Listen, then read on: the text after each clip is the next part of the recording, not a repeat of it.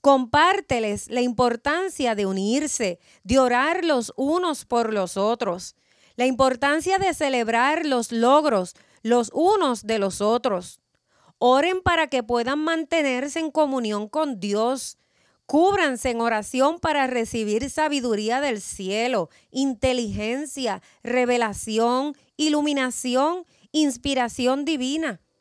Oremos para que el Señor nos abra puertas, para que acerque a las personas correctas en el camino, para que nada obstaculice ni detenga esa encomienda entre muchas otras peticiones.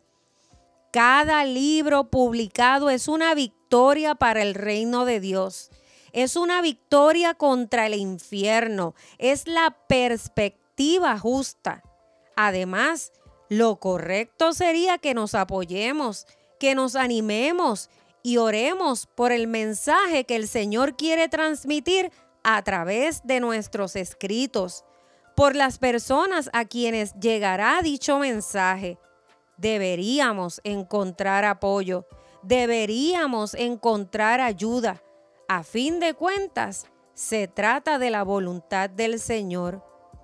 ¿Por qué no unirnos a otros a quienes se les ha encomendado escribir también? ¿Por qué no podemos los escritores del Señor unirnos, orar los unos por los otros, animarnos, contarnos nuestras luchas, nuestros logros? Encarguémonos sabia y amorosamente de mostrarles a otros que hay unidad porque es importante para Dios. Mira, tú sabes bien que tan pronto nos hemos dispuesto a hacer la voluntad del Señor, viene la oposición entonces es cuando nos roban la computadora o se nos daña o se nos borra todo lo que habíamos escrito. Entonces es cuando más trabajo tenemos, cuando más ocupados estamos, es cuando más problemas tenemos, es cuando nos enfermamos. Así que a partir de ahora tenemos una gran responsabilidad. Te propongo que nos unamos más los escritores del Señor, no porque seamos una clase aparte, sino porque compartimos una misma encomienda. Además, seguramente todos enfrentaremos obstáculos en el camino. En la medida en que cooperemos con Dios y nos pongamos de acuerdo con Él, estamos trabajando a favor del reino y su justicia cuando no creemos en el llamado de otros, cuando no actúo solidariamente con otros, ya sea orando o ayudando para que el otro pueda alcanzar su propósito, cuando aún más, de alguna manera entorpezco para que no se cumpla ese propósito, entonces estoy actuando en contra, no de la otra persona, no en contra de mí mismo, sino en contra de Dios. Pensémoslo. Cada uno de nosotros debe asumir esta responsabilidad. ¿Cuánta ayuda y comprensión ha encontrado el otro? ya sea con mis oraciones, con palabras de ánimo y aliento, para que se cumpla el propósito de Dios en su vida. Todos somos responsables, desde los padres con los hijos, los líderes con sus ovejas y nosotros con nuestros hermanos en Cristo. Si no lo entendemos, no lo tenemos que entender. Dios es soberano. Dios es el que escoge. Él es quien sabe todas las cosas. ¿Quién soy yo para decidir si el otro puede, debe o está capacitado o no? Estamos en contra de Dios no solo cuando hacemos algo mal, sino cuando no hacemos lo que deberíamos. No hago daño, pero tampoco hago el bien que sé que debería hacer. Eso también es hacer daño. Es necesario levantar una bandera. Es necesario llamar la atención de todos quienes tienen en sus manos la responsabilidad de dirigir, enseñar, aconsejar y ministrar a las ovejas. Entendamos y recordemos que no se trata de nosotros. No nos predicamos a nosotros. La figura importante no somos nosotros, es el Señor. Esa es la correcta perspectiva. Quiero escribir porque así respondo afirmativamente al llamado y a la encomienda del Señor.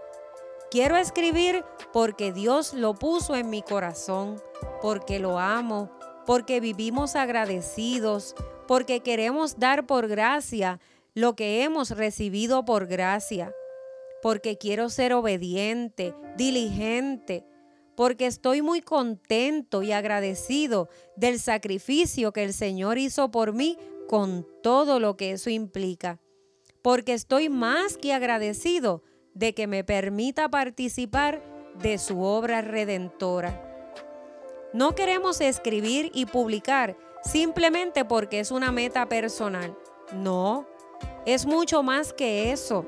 Es una meta colectiva de la iglesia de Jesucristo. Viene del corazón de Dios.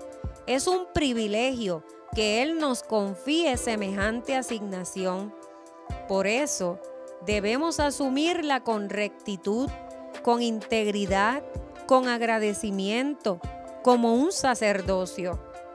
Es tan fácil perder la ruta, la dirección, es tan fácil que las intenciones se confundan y se desvíen. Es muy fácil perder el norte. El hilo es muy fino porque vivimos en una época en la que se le rinde culto al éxito y a la satisfacción personal.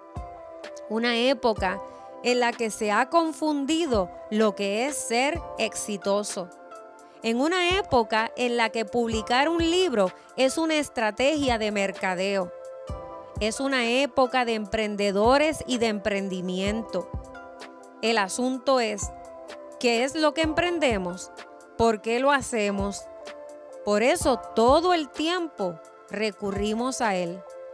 Allí, en Él y con Él, nos reencaminamos nos volvemos a posicionar correctamente.